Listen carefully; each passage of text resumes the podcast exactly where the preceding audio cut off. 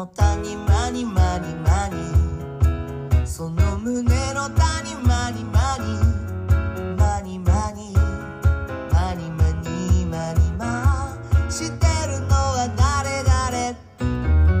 はーい、えー、マニマニのかけらと。たまこです。はーい、えー、おはようございます。こんにちは。皆さんいろいろな方がいらっしゃると思いますけれども今回もう記念すべき1回目っていうことでいいですかねこの間。0回目をあの配信してみまして、はい。えー、と私たちからすると2回目の収録になるということですよね。はい。はい。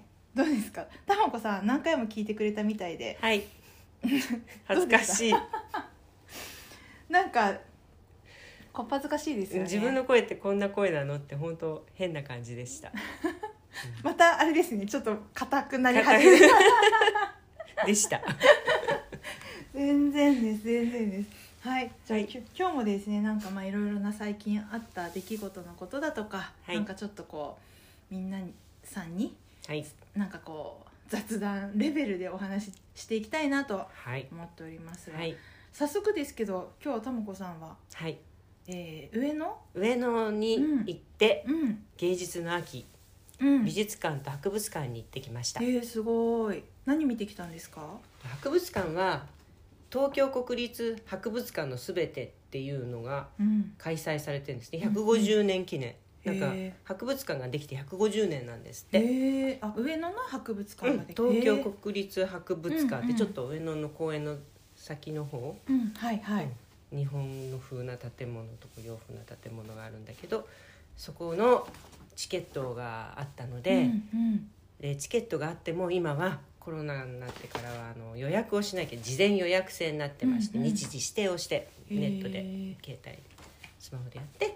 で行くんですからなんかスッて入れるのかなと思ったの、うんうん事前予約だから、はい。そしたらもうすごい列ですごい列並んで、うん。ちょっとずつちょっとずつ入れて、うん。もう90分で出てくださいみたいなはあ。感じで、でも入ったら、じゃあ人少ないのかなと思ったらもうそんなことなくて山山の人だかりの中を。だからなんかちょっと見たいものだけパパパッと見て、うんでなんかちょっと常設展とか空いてたんでそっちの方のがゆっくり見れてよかったかなって感じで。まあこれはねうん。まあ、日本の古来の昔からの宝というかそういうものを見てきへてー。でそれはそれでとても良かったの。はいはい。まあそれはそれで終わってもう一枚チケットがあって、うん。もう一枚チケットっていうのはうん。東京都美術館上野のその国立博物館がちょっと離れてちょっと近いんだけど、うん。離れたところにあって、そこで岡本太郎展がやってたわけですよ。う んでそこはもうね、まあまあ、ちょっとこっちはおまけかなと思って見に行ったんだけど、あまりにもあのこ国立博物館混んでてちょっとあーちょっと食ったりと思って でも岡本太郎さんのパワーを見に行こうと思って見に行ったら、うんうんとっても良かったんえです、なんかー。本当にパワーがもらえたっていうか、うん。ちょっと絵はすごいどぎつい色なんだけど、うん。なんかそこの書いてある注訳とかコメントとか、うんまあ本当はこうイヤホンで聞くといいんですけどそれはちょっと借りなかったんだけど、うん。もうね、言葉がいいんですよ、うん。なんか。えその言葉はごめんなさい私があんまり岡本太郎さんのことを詳しくわからないんですけど、こうはい。絵が描い絵が絵が飾飾られてらってあってでそこの隣にちょっとこうその作品についての、まあ、全部に書いてあるわけじゃないんだけど、はい。ちょっと書いてあるところがあって、うん。でそこに書いてあるところの、うん。なんていうかなあとそれからんビデオみたいのも流してるたりするんですよ、うん。岡本太郎さんの生の声の、うん。なんかそういうちょっと説明してそれもちょっと聞いたりとかしてたらね、なんかすごいなんか心にいろいろ響くことがあって、うん。えぜひぜひなんかちょっとね書き留めて、書き留めてきたんです、うん。なんかね自分を大事にするから自分をぶち壊すってちょっとよく分からなかったんだけど。自分をとにかく綺麗と美しいは正反対。綺麗と美しいは正反対なのかってちょっとよく分かんないんだけど。進歩とうん調和。とにかく自然と抽象。ぶつかり合うことが調和なんですって。だからとにかくまあ自分を大事にすることと自分をぶちかわすことは正反対のことだけどそれがぶつかり合うと調和になるということでなんかね、まあ、例えば自信と不安があったりするじゃないですか,、うん。なんか自信は私これあるんだけどでもちょっと不安。でも自信と不安っていうのは対極的なものだけどそれがぶつかり合うとなんか調和してぶつかぶつかり合うことが調和でそれから生まれるエネルギーがあるみたいな。自信そこで慢心してしまうと、うん。そこで人の、まあ、成長だとかそういったものは止まってしまうけれども、自信をがあるけれどもそこにでももうちょっとこれ大丈夫かなっていう不安があることによって人は成長するとかそういう感じですよね。すごい。かけらさんやっぱさすがですね。ちょっとそこまで書いてなかったけど今私またすごい腑に落ちちゃって。またちょっと今全日ね然なんか。ふっと心にストンときました。まあ、なんとにかくねそういう言葉とかそういうちょっと中訳とかそういうの見てなんか一つ一つこうな絵はすごいんだけどちょっとよくわかんないんだけど。えはよくわかんないんだけど言い過ぎ？もうすごいエネルギッシュ。はいはいですごくねよかったの。でなんかとてもこう刺激を受けて、うん。そして私は本を買ってしまいました。強くなる本。岡本太郎さん。他人の目なんて気にするなやりたいことをやるそれで君は強くなるみたいなあー。中訳があるんです。とてもちょっとパラパラっと電車の中で見てきましたが、はい。良さそうなのでよかったらお貸ししますので。ありがとうございます、こんな感じで、まあ、ちょっといっぱい。ねまだ言い足りないこといっぱいあるのあ全然言ってください。全然話してくださいよ。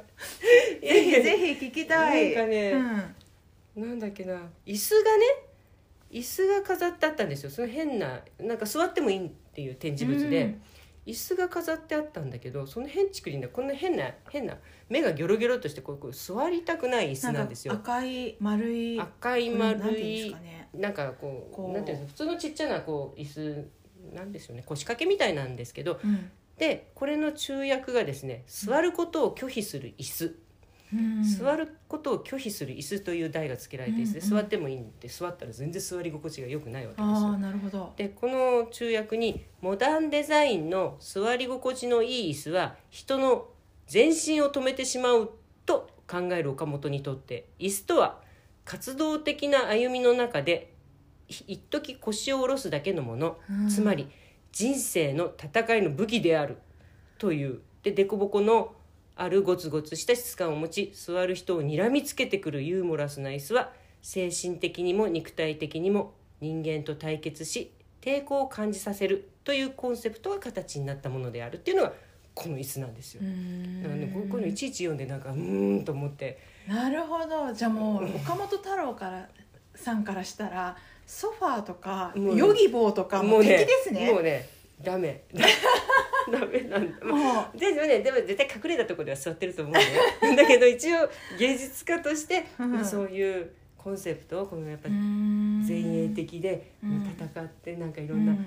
既成概念をうん。もう取っ払ってうん進んでいくにはこういう椅子です。まあ、そういうことがいろいろ作品にうん。あってもう哲学っていうかなんていうかなんかすごいねいちいち考えていちいち「ああ」って思って「ああ」って思いながら見てました。えー、ですごい、うん。結局でもこの人もなんか昔の土偶あなんていうの？埴輪？昔の縄文時代とかの埴輪を見た時のでも衝撃を作品にしたっていうのもあって、うん。で私もともとその国立博物博物館で埴輪とかも見てきたんですよ。はいはい。であなんかつながってると思って、うん。そこでまたちょっとあ埴輪ってすごいやっぱもう縄文時代の昔の人が作ったものでもすごい、うん。なんていうのかな芸術性っていうかその人の思いとかが入ったものを多分岡本太郎さんもすごい衝撃を受けて、うん。なんかいろんな、なんだろう作品を作ってるんですね、うん。彫刻品とかを。うんだからなんか今日は非常に芸術的的なないろいろと考えるきっかけを、うんはい。だってやっへぱり人は考えないとダメですね。よく考えるようになるんです、だから、あそうかそうかと、うん。さっきのって全然意味が分かんない。なんだっけ？美しいものと綺麗とはうん。正反対ってよく分かんないけどもしかしてそうそうなのかとか、うん。なんだろうってよくよく深く考えるようになるから、うんうん。とてもいい経験になえりました。ー、そう難しいですね。その美しいと綺麗。なんかの正反正反対対ってちょっとよ多分違うなんかそこまで美しいと綺麗。美しいと綺麗ね。美しい。そう。うん。岡本太郎さんは。美しくあることと。綺麗と美しいは正反対。あうん。まあでもとにかくあのすごくこの人は対極主義ーうん。なんだっけな。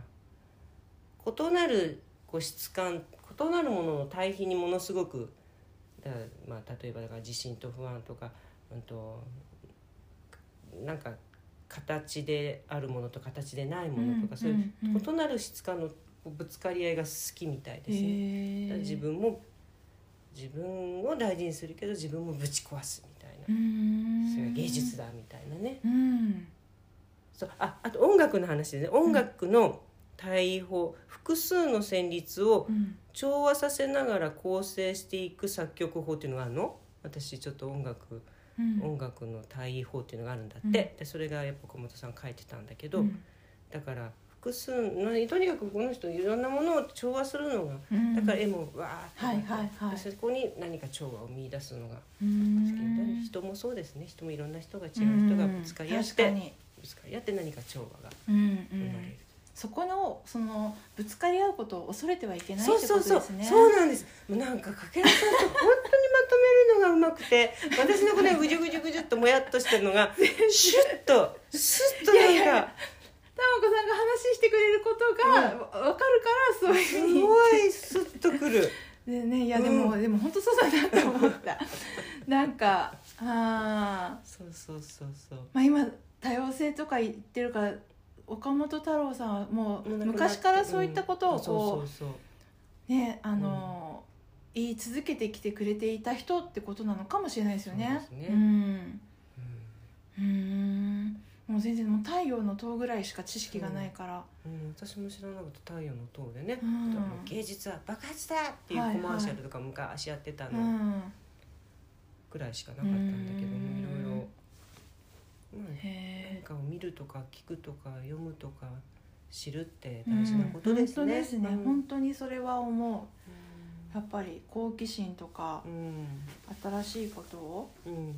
得ていくって。うん。ね、でもやっぱりそうは思っていてもあのちょっと話がずれちゃうかもしれないですけどあのこの間カズレーザーさんのうん。なんか番組テレビ番組やっていて、で、えーがん治療のことを話してたんですよ、不老不死のテーマでがん治療が今ものすごく進んでいて、あの2020ん今2002 22ですね。2035年か。ああ。13年後にはがんがうん。もう完全に治せるようになってるかもしれないみたいなことをその科学者の方がおっしゃっていて、でもあと13年ぐらいじゃないですか、えー、もうそんななんていうこう、ね、ゲストの方とかと話している中で、うん。例えば抗がん剤っていう一つの言葉にしても、うん。昔はうん。もうねなんで昔というか私たちの知識で言うと、うん。もう辛そうなもう髪がね抜けちゃったりとか、そう。うん。気分がものすごい悪くなねっっちゃったりとか。ていうようなもうイメージしかないから、もううんあんな治療するくらいだったらみたいな、なんかそういう気持ちを彷彿させるものっていうイメージがあります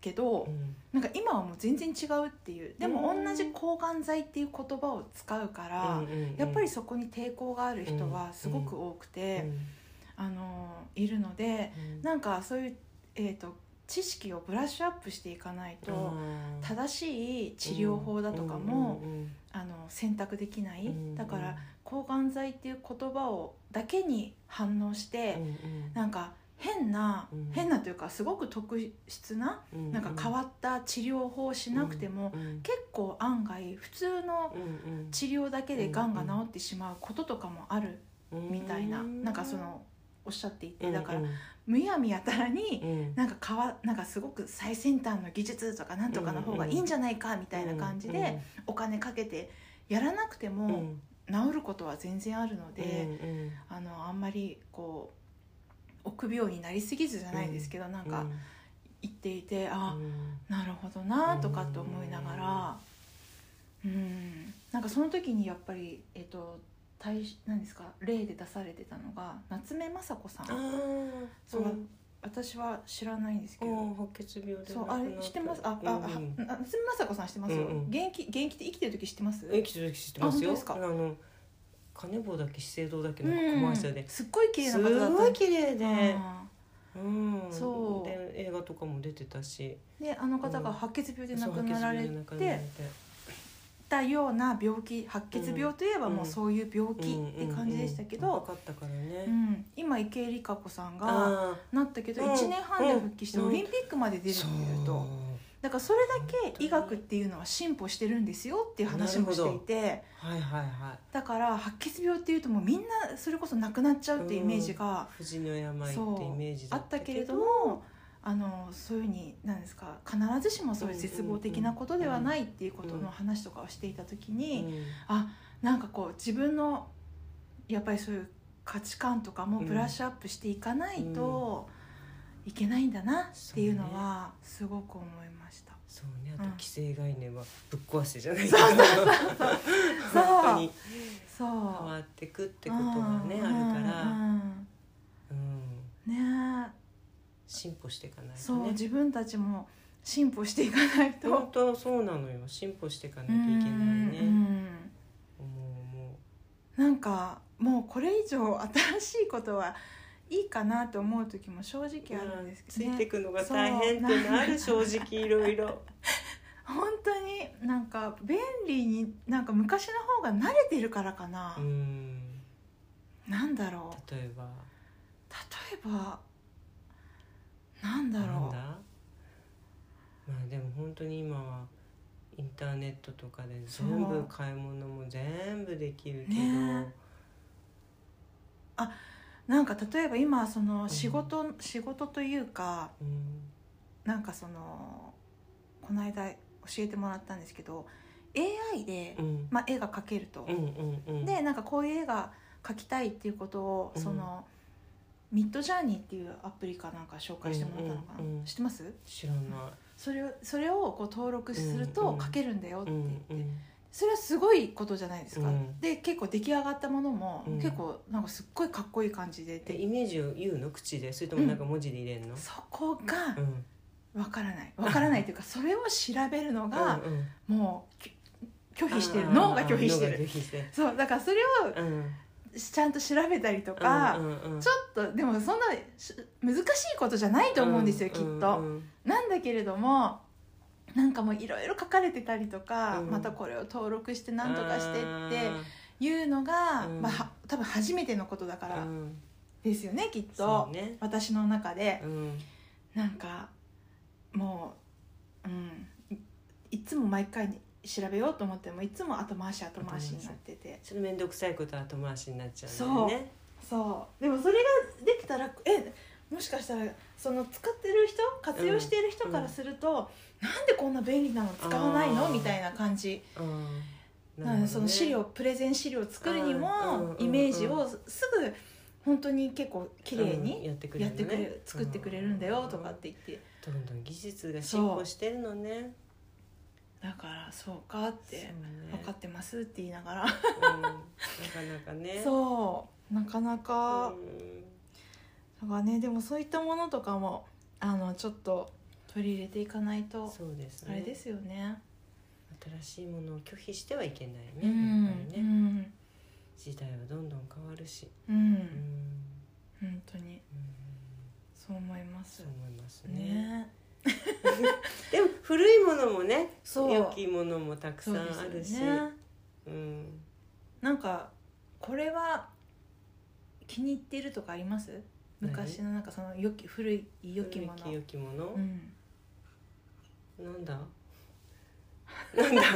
いや今日はたまたまほら古い絵を国立博物館で見てきて、うん古い国宝。を見てきて刀とかねすごいマニアな人がもうほんと食い入るように見てあ綺麗でしたけどねうん刀日本のものとか、あと文字？あ私文字が書きたいって最近思うようになって手紙とか書かないじゃないですか、はい。今文字今日も文字があったんですけど、うん。すごく古い文字すごくこう読めないけど綺麗な文字。ーああいうのねん。昔の人って本当に綺麗な仮名文字というか、まあ、もっと漢字だけのもあったけど文字を書きたいなってちょっと思思うようになったのは、あちょっと読んだ本があって、うん、と椿文庫だっけ？あれ？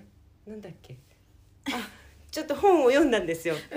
そしたらその小川糸さんっていう本で、椿文椿文具店。椿文具店、はいはい。鎌倉を舞台にしたうんうん。大書屋さんの話で、うんうん。でその本がとっても良くてですねでへなんか本の中のページページに手書きの文字が大書屋さんだから、かあいあの相手に書いた手紙がこう本の中にあるんですよ。うんうんうん。その手書きの文字本ああの出す人によってうん。書く内容によって、うもう文具も筆だったり万年筆だったりっていう物語の中でだけど、うん。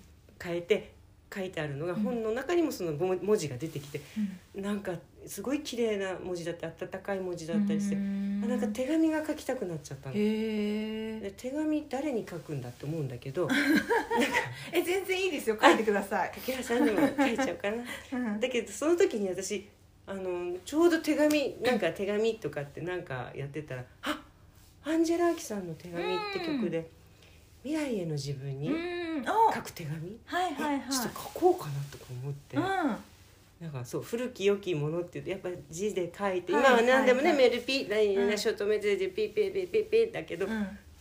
手紙を書くなんかだからちょっと素敵な便箋うんにはい。すごく素敵な文字で、うん。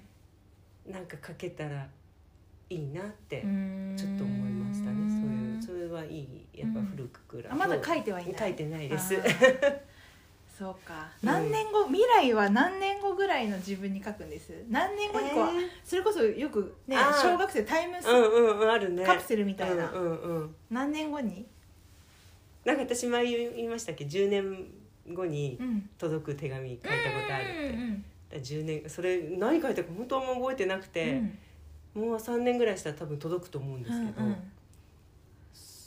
また10年後の書いてみようかな。あ10年後の自分でねなんかあ書いて、え武田さんにも書くねじゃあ。うん、じゃあ10年後に開ける。開けるように。10年後10年後10年後に開ける。それは。それ。うん。ちょっとね何何書こう。10年後10年後にね、うんうん。そうね、うん。10年後何してんだろうね。ね。え10年後私はたまこさんの年になってるから。そうだ10個違うんですよね、うんうんいやん。私はいくつになってる。のいやんじいやんって。まあ。でもそれこそその不老不死ではあそう。まあプロフジじゃなくていい。あの普通に120歳ぐらいまでねやっぱり寿命が伸びるかもなんて言ってたから、えー。それを考えたらまだ全然そ ひよっこか。そう半分も生きてないわけだから。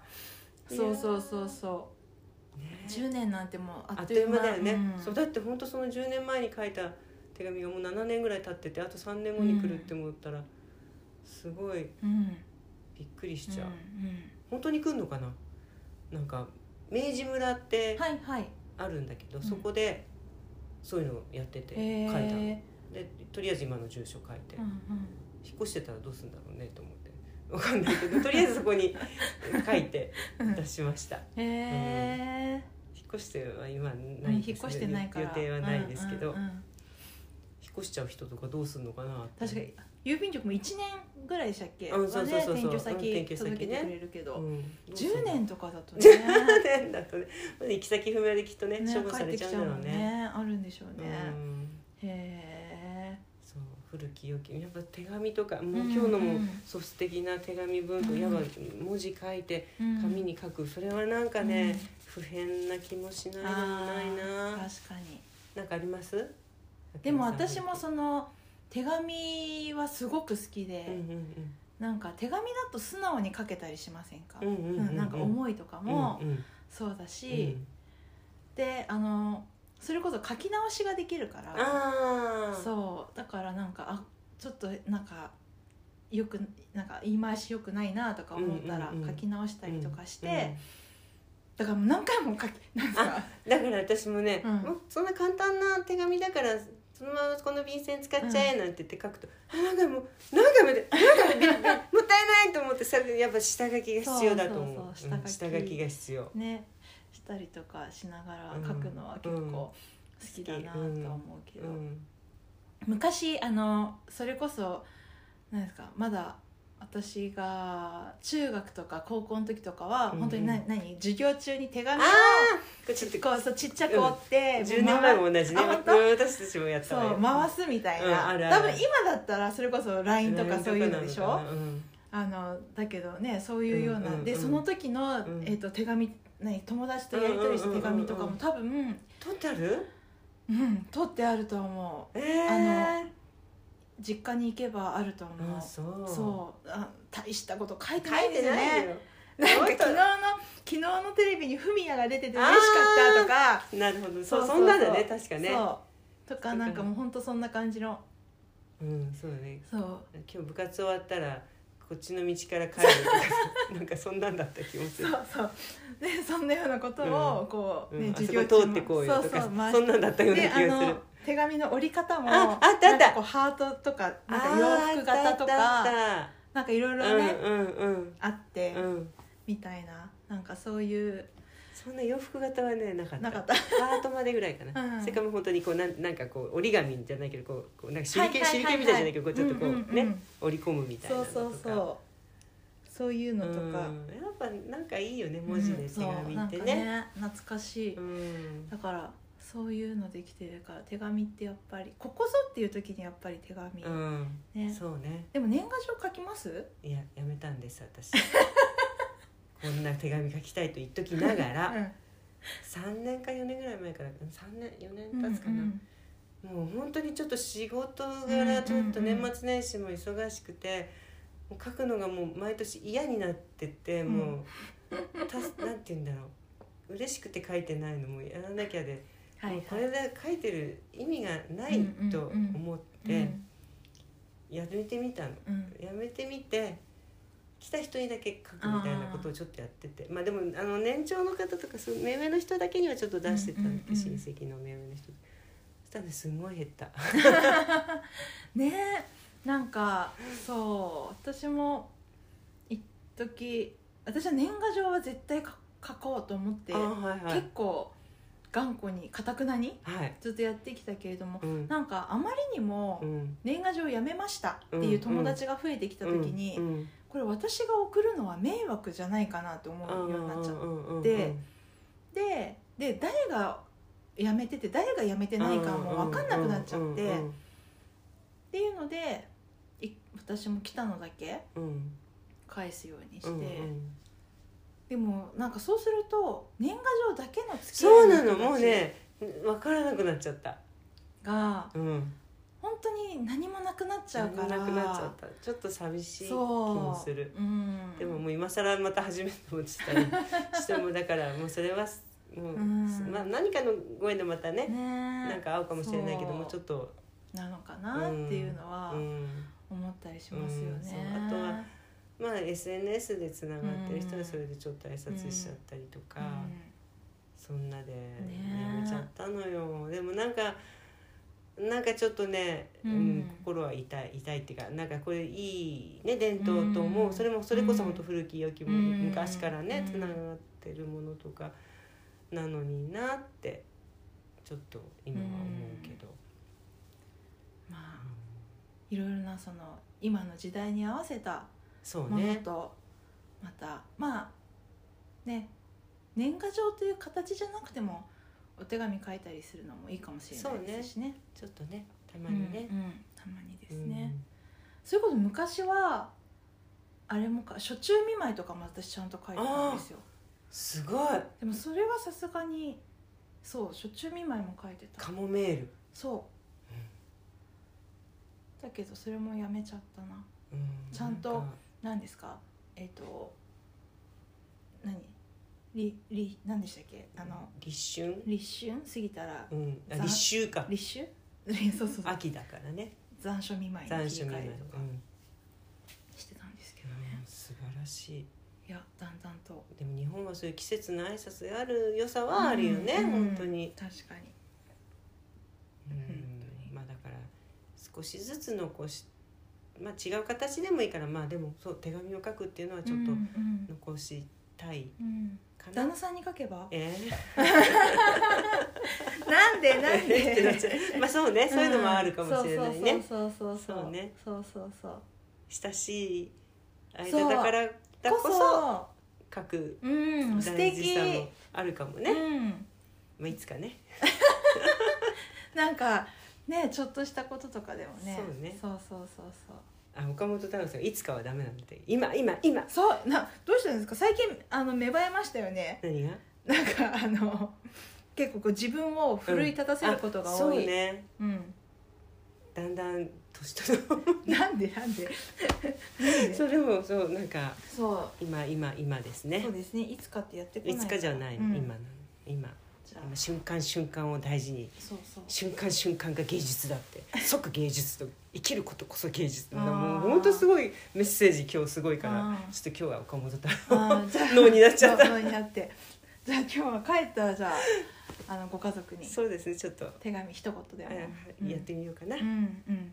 絶関対や田さん絶対やらない絶対やらないと思うその顔は。バレた。まあでもそのそのあダメそのうちって言っちゃいけない。今ね。そうそうそうそう。なんか池田さんもね書いてください、じゃわかりました。あはい。はいじゃあ今日はそんな感じで、はい。あのなんかまとまった。まあ手紙を書こうそうね。ということで、ね。はいあはい。の、なんかいつも宣言してね。そうですね。走ろうとか。うん。あ前回は走ろう、うん。うん、手紙を書く。ないけど。走ってあでもシューズ買ったの。あーすごい。あそうそうそう。またそれはゆっくり。話してて今日はそうですわね。はい。今日は書こ書こうということで、うはい。じゃあちょっと締めてください。えー、じゃあ手紙を書きましょう。なんだ？やっぱダメ。ちょっとお願い。じゃああのまあまたはい。じゃあ、えっ、と今日はマニマニのかけらと。たまこでした。じゃあまた。またね。マニマニマニマニマニマニマニマしてるのは誰誰いつか僕ら年を取り